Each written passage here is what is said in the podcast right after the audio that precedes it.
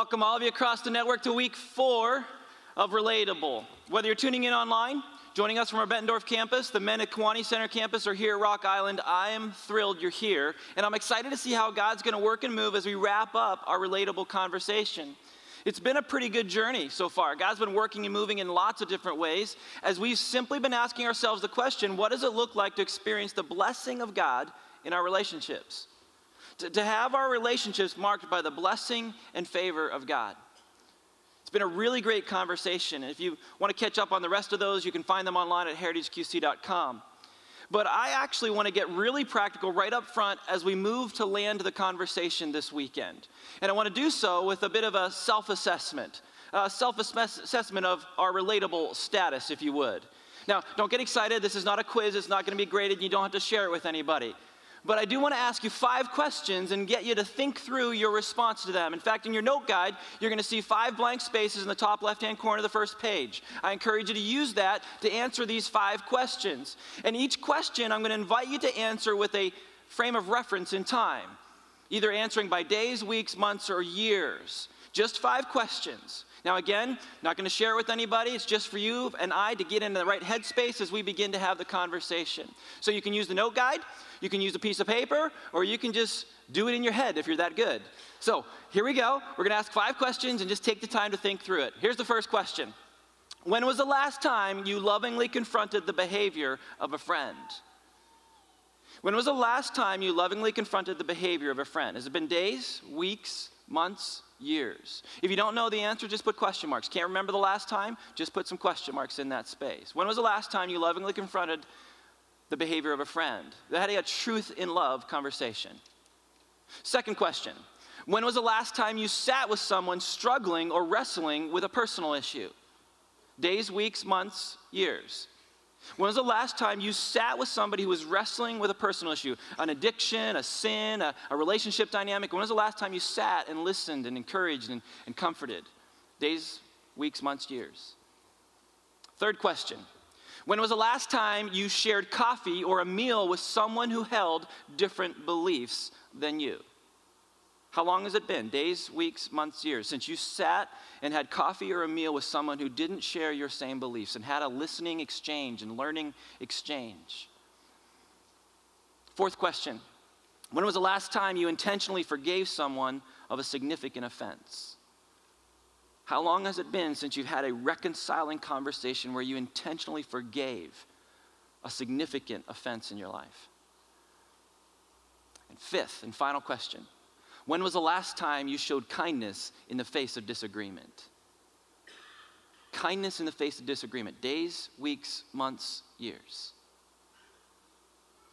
Okay, now that you had a chance to write those things down, I want you to find somebody in the room you don't know and share all that information with them. No, I'm just kidding. Have to share with anybody. It's not graded, but it does start to get us in the right headspace because these questions and our answers to them begin to frame the status of a space in our life that we call the embrace space. Embrace. And it's something we unpacked a bit last week, and I want to go back to it for a moment and review. Review for those of you who are hearing that conversation, and it'll catch up those of you that maybe missed it. But as we were talking about the beatitude of being a peacemaker, we were talking about how we do that, and we began to understand this concept. It first starts with understanding who we are, our identity our identity, and that, that we, are, we are image bearers. We're made in the image of God. God made us in His image, both male and female, He created us. So we are image bearers, each and every one of us, but we are also all loved. And we know that we're loved by lots of different things, but just the fact that God sent Jesus is the most clear expression of, his, of the love that He has for us. So we are image bearers and we are loved, but we have all sinned. And this is the reality that we all sit in image bearers who are loved but having sinned. And in that dynamic, we can start to wrestle a little bit with our identity. A value fog starts to form around who we are. We go, man, what is my value? What is God going to do with me as an image bearer who is loved but who has sinned? And we find ourselves thinking that God has only one of two options. He's either going to condone us for what we've done or he's going to condemn us for what we've done. He's either going to accept us or reject us based on what we've done. And in some sense, feel like that he's for us if he condones and he's against us if he condemns. We find ourselves trapped in a tension that we just can't reconcile on that space. But the reality is, God is not limited to those two options. In fact, it is through Jesus that he actually creates a space in the middle that we call the embrace space. That because we have sinned, because we are loved and image bearers, Jesus came, he lived and died and rose again so that there is an option in the middle that is both inviting and confronting. It's welcoming and challenging. It's the embrace space. And when you and I step into that embrace space, we begin to walk a path where we belong in proximity to God, we believe in the name of Jesus, and we become all that we're supposed to be by the power of the Holy Spirit in us. This is the process that God invites us to walk in the embrace space.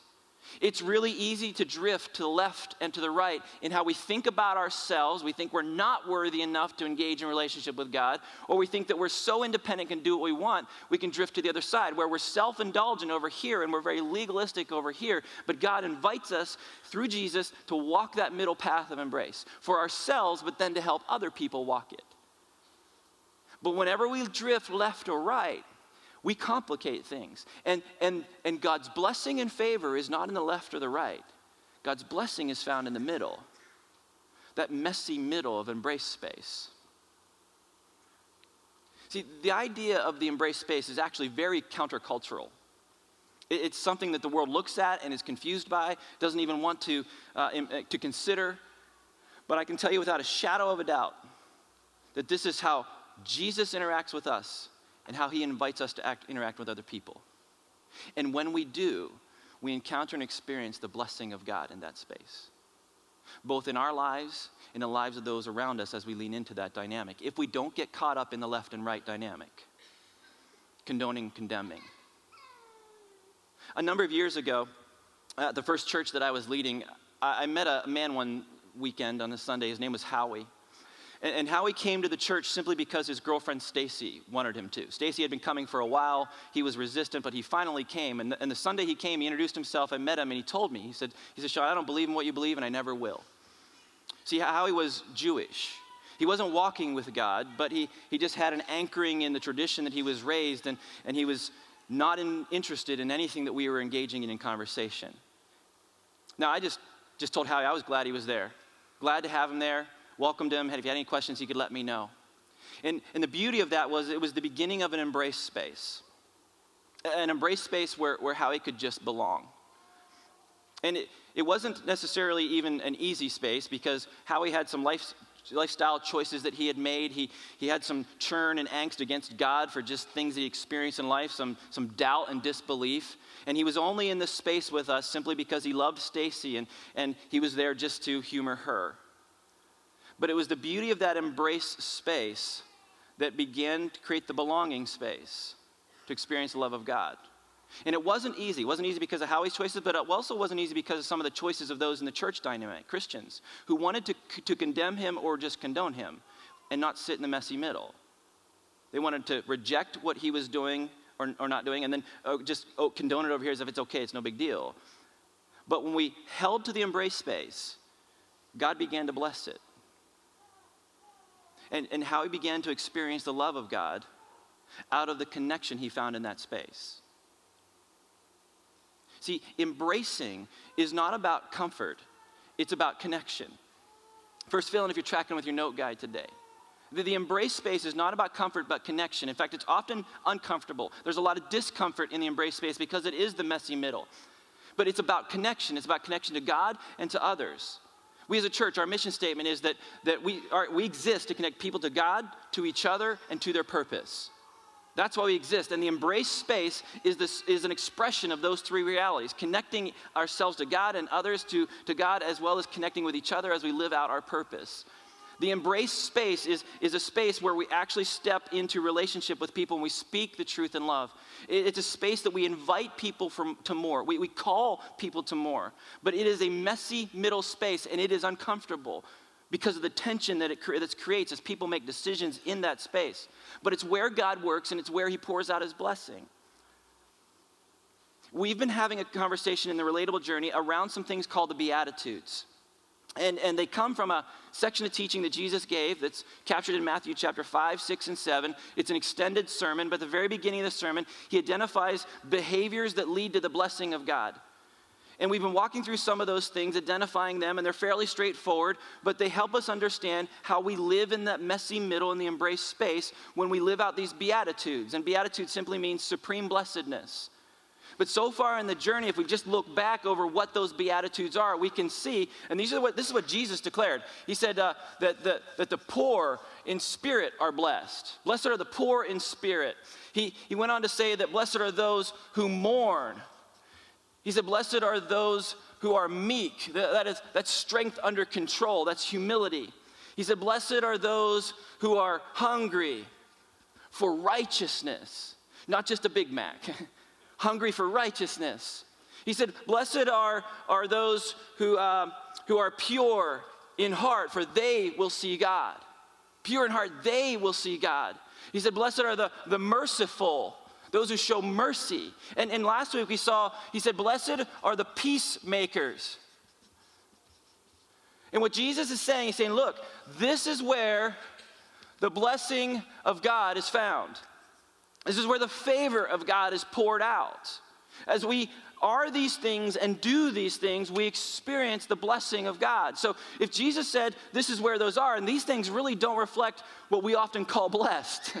When you see hashtags in social media, it's often more happy, it's, it's more fun, it's, it's more like positive things. But these things are actually a little more layered and complicated. So, so how are you doing in these arenas? Jesus said this is where we experience the blessing of God.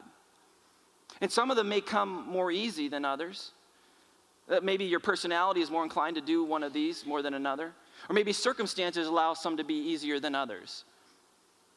But I'll tell you something None of these are ever more difficult than when you're trying to live this way in proximity, proximity to people who seek to wrong you, harm you, or even hate you. But yet we're called to do that. We're called to be and do these things even in those spaces.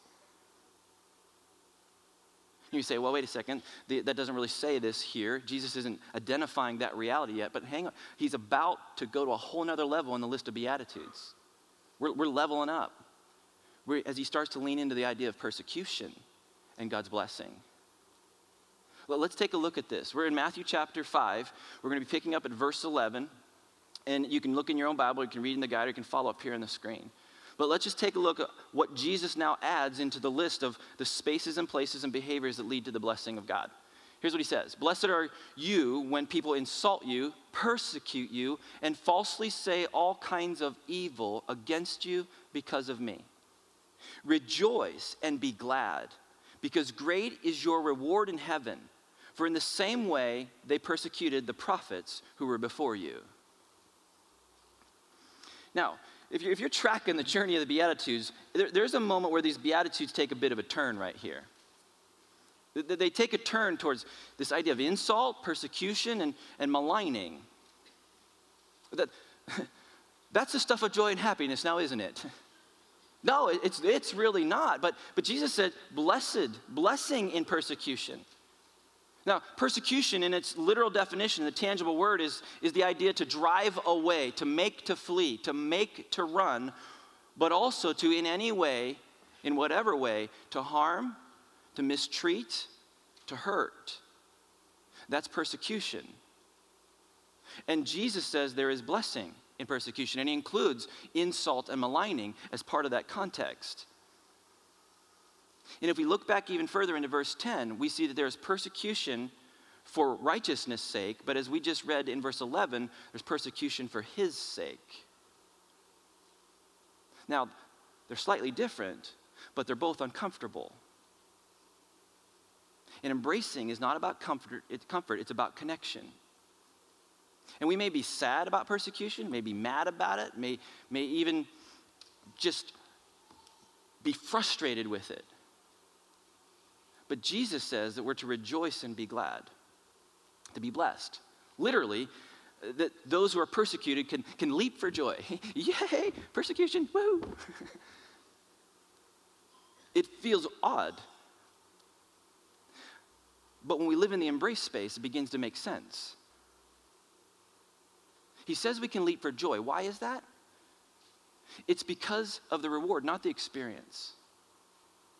And the fact that we're in good company. See, embrace is not about comfort, it's about connection.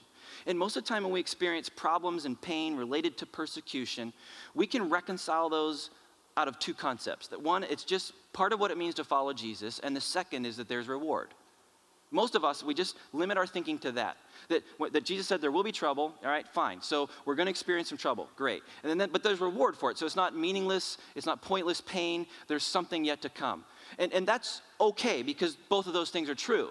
But if that's all we see when we look at persecution and we experience it in a world that wants us condoning or condemning and we're trying to be in a space of embracing, if all we do is see it as the cost of doing business with Jesus and the reward that is ahead, well, then we find ourselves just thinking, all I have to do is pull myself up by the bootstraps and just endure.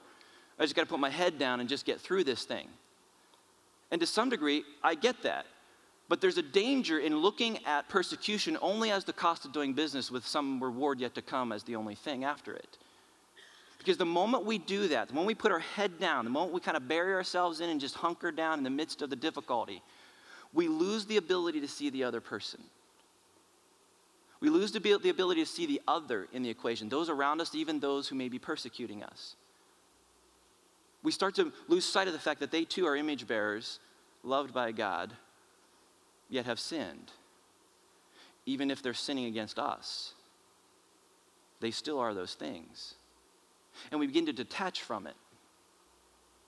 But, but Jesus said, Look, if you are these things and you do these things, you'll experience blessing. But he adds to it this idea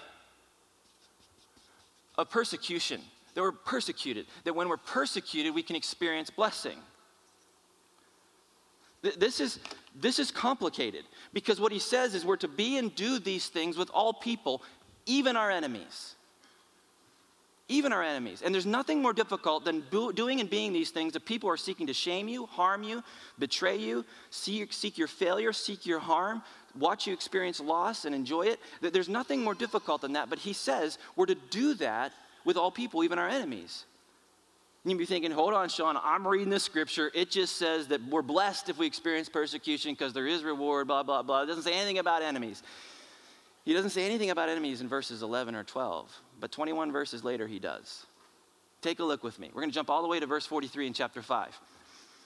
Here's what Jesus said You have heard that it was said, Love your neighbor and hate your enemy. But I tell you, love your enemies and pray for those who what? Persecute you. Underline that, highlight that, circle it, color it in, draw flowers around it.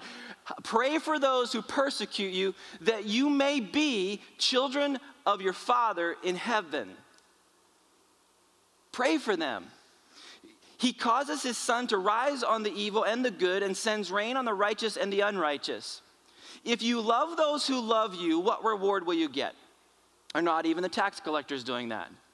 And if you greet only your own people, what are you doing more than others? Do not even pagans do that? See, Jesus is challenging condone, condemn, and inviting to embrace. Sitting in spaces with people who don't share your same beliefs, sitting in spaces with people who, who may struggle along the way, sitting in spaces with people who may actually not be seeking your well being. Now, there's boundaries and limits to some of that. We're not going to step into places of abuse or or criminal behavior, but there are places of discomfort that we're supposed to sit in so that we can experience something different. It's the messy middle. The embrace is the messy middle, and it's messy because people make choices, and those choices have ripple and they can complicate things. But we're supposed to sit in that space because Jesus said He's going to work in that space, and there is blessing and favor to come out of it when we sit in a posture of loving not just our neighbor, but loving our enemies. Now, I don't know about you, but for me, when I come across things in Scripture, I don't just want to understand the what, I want to understand the why. It really helps me to get the why behind the what. And in this case, when we're talking about the idea of an embrace space, I see embrace as balance. I see embrace as a place of truth and love. It's, it's invitation and confrontation. It's welcome and challenge. It's, it's this really cool space to actually see people become more. But I have got to tell you, I have experienced anger and, and malice and ridicule and hate and accusation for seeking to live in this space, for seeking to create this space for others, from, from not only the world, but from those who, who, are, who call themselves Christians, even well meaning Christians. Because there's a tension of choosing embrace over condone, condemn. Condone, condemn seems really easy. It, it seems to be less complicated. But there's a space where when we sit in embrace, we can experience persecution. Why? I mean, if embrace is the space of blessing and it's a place where we actually love people, why is there persecution in it? Now, if you're not asking this question, bear with me for a second. But if you are, listen to me. Listen, there's lots of reasons why persecution pops up in life and certainly pops up around living the way Jesus called us to live and living out the Beatitudes. But there are two specific things that I think help us understand the complexity we live in and allow us to stay in the middle when people want us to drift left or right. The, the first reality is that the, the embrace space seems non committal to those who don't live in it. It seems non committal, but it's actually committed to something just very different. People on the surface think that the embrace space is kind of wishy washy. It's weak, it's neutral. It's like we're trying to be Switzerland and we just won't decide something. Listen, it's not. The embrace space is far more complicated, it's far more messy, it's harder to live in, it's challenging.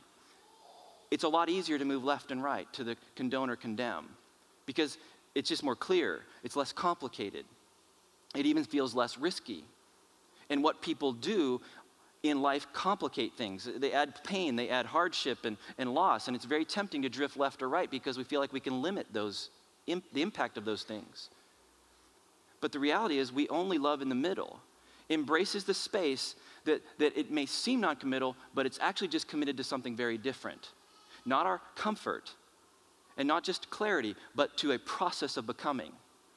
It's a very different posture, and it's a posture that Jesus repeatedly sought to live in and always sought to position people into the embrace space. And it is not for the faint of heart. So I think one of the challenges around living in embrace is that sense of, hey, it's just not committal. Why don't you just make a decision? It's just committed to something different. The second reality is when you choose something different than the left or the right, it feels indicting of the left and the right, the condone, condemn places. And in reality, to sit in the middle means that you can be indicted by those in condone or condemn without the stability of being in either side. If you pick one, yeah, you're going to get people who are, can challenge you from the other side, but at least you have the stability and, and connectedness to the people who are choosing this space. The messy middle is getting hit by both sides. And that can create complexity in our heart and mind. In fact, in our world, I see a growing perspective that if, if people aren't with us, if you don't agree with people, they think you're in opposition to them. Jesus encountered this a lot with religious leaders. They just wanted him to, hey, tell me where you sit, left or right, in this discussion or this issue. And if you're not with us, then you're clearly against us. And there's a growing perspective in our world that disagreement inherently equals opposition. But I want to tell you here's the reality disagreement does not inherently equal opposition. It can be oppositional, but it doesn't inherently equal that. And in our world today, we're losing the ability to sit in spaces where we just disagree, but still love. We're losing the ability to sit in that middle space and have civility when we don't have the same agreement in conversation we have this developing sense that disagreement equals opposition, and it's destroying families. It's destroying neighborhoods and, and businesses and companies, and it's destroying the church as it destroys unity. It's simply not true. We can disagree on something and still preserve unity. It doesn't inherently mean opposition. In the embrace space, it's beautiful, but it's unpopular because it flies in contrast to the way the world looks and thinks. Even, even all the Beatitudes fly in opposition to the way the world thinks and moves. And the embrace space, though, is where God calls us. The world wants us to say, Are you for me or are you against me? But when we sit and we answer that question differently, it's uncomfortable for the world, but it invites a journey of becoming and, and preserves the value of people in the complexity and the choices that people make. It's a space where God works and moves for his glory. It's one where we forfeit our comfort and we forfeit our priorities and we forfeit our preferences and we say we choose to love people out of a love for God. And in that space of embrace, belonging, believing, and becoming is seen as God pours out his blessing. I shared um, earlier with you about my friend Howie. And um, Howie, uh, as we created an embrace space for him, it allowed him to belong. And in that space, a few things started to happen. See, Howie began first to just engage with different church activities, started to connect in relationship with people. And then he began to ask different questions. and over time, he began to come to me, and we would talk about different things in theology and scripture. And, and, and, then he began to ask me to pray for him and pray for his family and pray for health and other places. And, and then we started to pray for him in his own journey. And in that process, he began to experience the love of God and began to love God in return. I still remember the day I looked over and actually saw him singing in worship. this is the Jewish man who said he would never believe these things. And I remember the day he came up to me and told me that he had chosen to believe that he received Jesus as his Savior and Lord. And there was this beautiful, almost fullness of completion coming back around as a Jewish man recognizing Messiah. And that wasn't the end of it, though. We still had conversation around some of his lifestyle choices and still had to work through some of the dynamics in the choices he'd already made along the journey. And, but I began to see the Beatitudes start to show up in his life. And, then he married Stacy.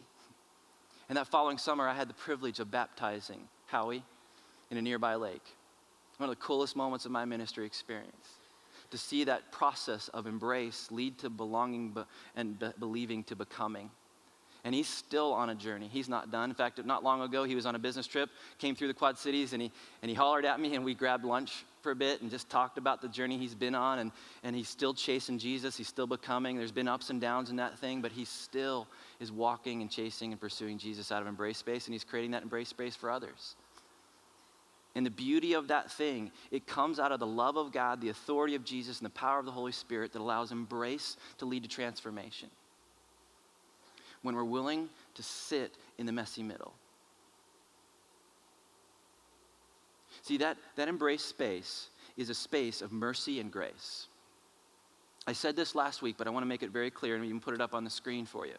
That, that mercy, mercy is God withholding what we deserve. And grace is Him giving us what we don't. That's exactly what the embrace space is. It's neither condone or condemn, it's a space of pardon, it's a space to become more, and it's a space where we love, truly love. So, what? What do we do with this conversation as we land the relatable series? Well, theologian and author Oswald Chambers has a really great quote that I have in a reoccurring uh, reminder in my computer. Here's what it says Faith never knows where it's being led, but it loves and knows the one who is leading. I love the imagery of that, I love the truth in it, but it's incredibly applicable if we're seeking to live in an embrace space because we never know how it's going to work out.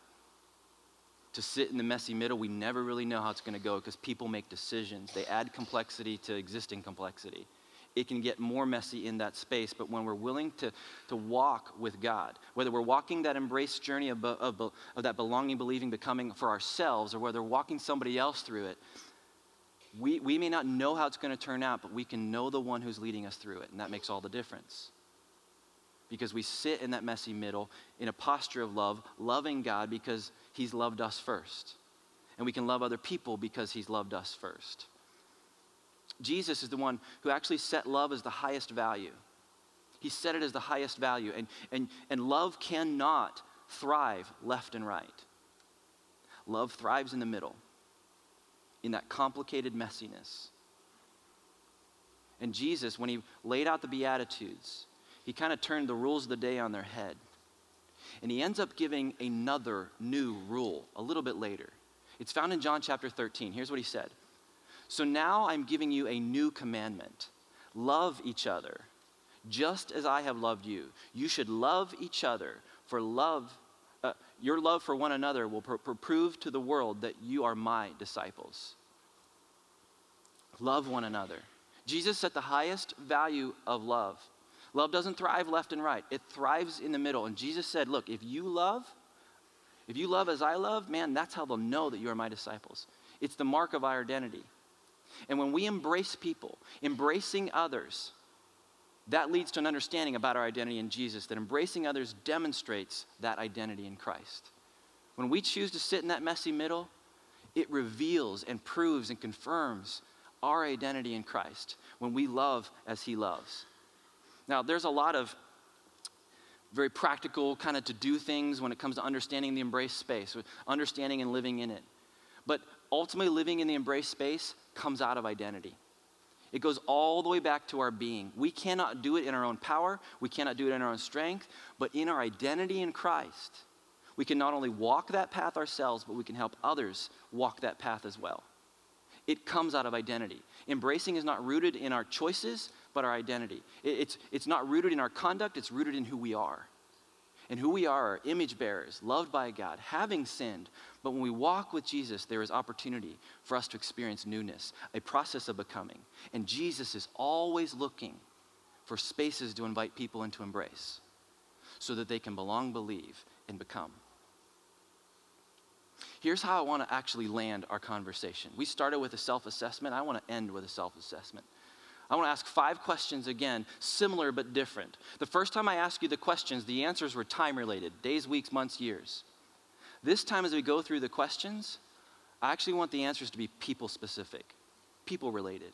Because the embrace space is about loving people in that space. So you can use your note guide again, that same paper, or you can go through your head if you want to and process these questions. But the invitation is to move this conversation from an understanding to an application. So here we go. Just sit back and just process this, these questions more fully. What friend do you need to lovingly confront about their behavior? What friend in your life do you need to lovingly confront, truth and love, their behavior? Write their name down, put it down. Again, if you don't have an answer to these questions, put a question mark and, and begin to pray and ask God for who that might be. But the first one is who, what friend do you need to lovingly confront about their behavior? Second, who do you need to sit down with that is struggling with a personal issue?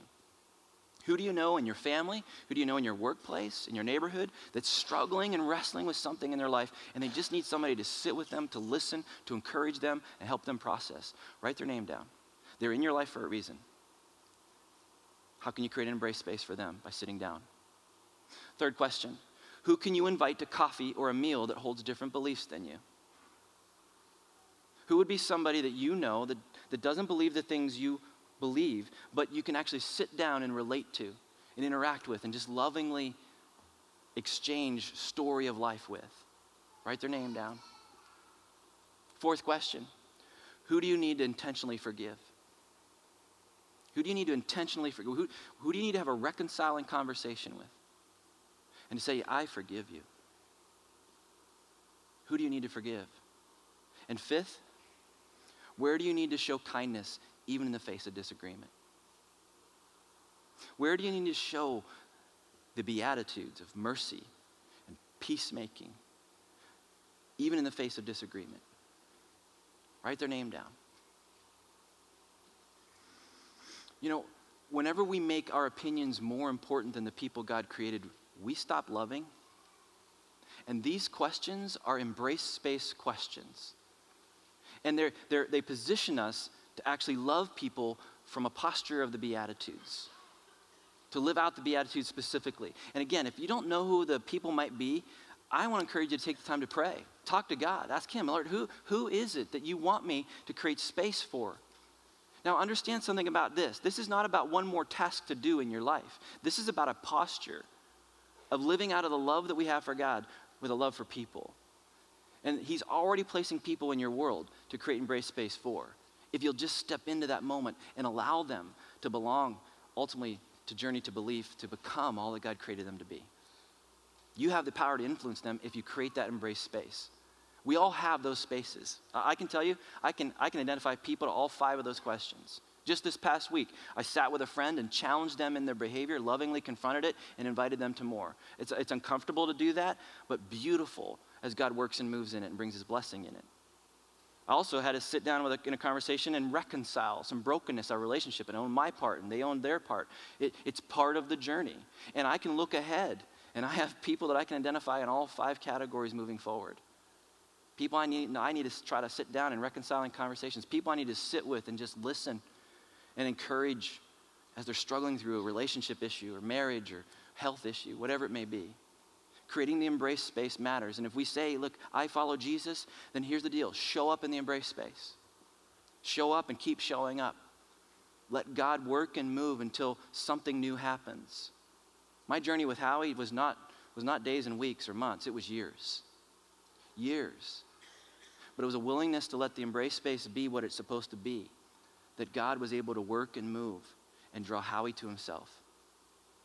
I love that he did that. And I know he wants to do it through you and other people's lives as well. So show up and keep showing up in those embrace spaces. Jesus said that God's blessing and favor are available in how we relate to Him and others. Blessed are those.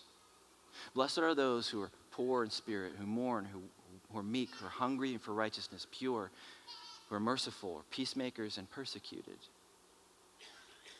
The blessing of God comes in these spaces.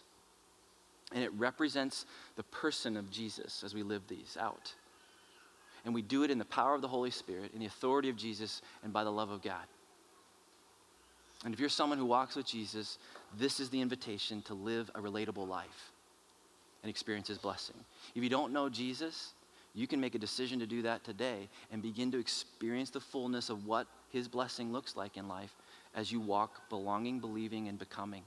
It's a journey. This reflects Jesus. The embrace space reflects Jesus. In fact, we're going to wrap up our time in an expression of communion. Uh, communion is something that comes from instructions Jesus gave us. On, on, the night that he was betrayed, Jesus took the cup and he took the bread and, and, he, and he offered them or provided them as examples of his broken body and his shed blood. He broke the bread as his broken body and he identified the cup as a symbol of holding his shed blood. These two things are, are what he calls us to use to remember his sacrifice his life, his death, his resurrection. And all across our network, periodically, we engage in remembering and celebrating, reflecting on what Jesus did. And in a few moments, ushers across our network are going to come at each of our locations. They're going to pass trays in front of you. And if you're a follower of Jesus, He's your Lord and Savior, I invite you to reach in and take the, a double stack cup. Make sure you get both cups because one holds the, the representation of the bread and the other is the cup. It represents His blood. Get both of those and then hold on to them. If you don't know Jesus, you can let it pass because this is an opportunity for us to profess our belief and in faith in Him, having belonged, to believe, and are in a process of becoming. But if you're ready to actually step into that, you can pray the prayer in the back of your note guide and you can take part in this communion moment. But once those plates come by, hold, that, hold those elements. If you need gluten free, it's in the back of your worship expression. But as you hold them, I want to invite you to use this as an opportunity to reflect on the realities of embrace space in your life, on the realities of the Beatitudes in your life. See, one of the things I realized that when Jesus hung on the cross, he was creating embrace space. When he allowed himself to be killed, he was creating embrace space. When he emptied the tomb and became a risen Lord, he was creating embrace space. Neither condoning or condemning. He could have condemned us. But he chose the path of love and by his sacrifice, his life, his death, his resurrection, he created embrace space. And these elements we take today remind us of that. So as you process and pray through who you're to be connecting to and making embrace space for, as you reflect on what Jesus did, may this be an opportunity where you say thank you for the embrace space he made for you, or an opportunity to walk that space for the first time today, or more intentionally to help somebody else walk that from this day forward. But take those elements, hold them. You can remain seated across the network as we sing, and then your campus leader at your campus will let you know and invite you to take the elements, and we'll take them all together after we step into this next series, a moment of reflection. Would you pray with me? Heavenly Father, I thank you that you chose, you chose to create a path of embrace for us to, to belong, to believe, and to become. Lord, as we take these elements, we, we remember the sacrifice of Jesus and, and we acknowledge that He created embrace space for us. Neither condoning or condemning, creating embrace space by His sacrifice, His shed blood, His broken body. So, Lord, we, we take these elements today as a reminder, as a reflection, as a celebration, and, and as simple acknowledgement of what you did for us because of your great love. So, Lord, may we live in that love. May we love as you love. May we embrace as you have embraced. And in these next few moments, may you speak and lead us as we reflect and talk with you on our own. In Jesus' name I pray.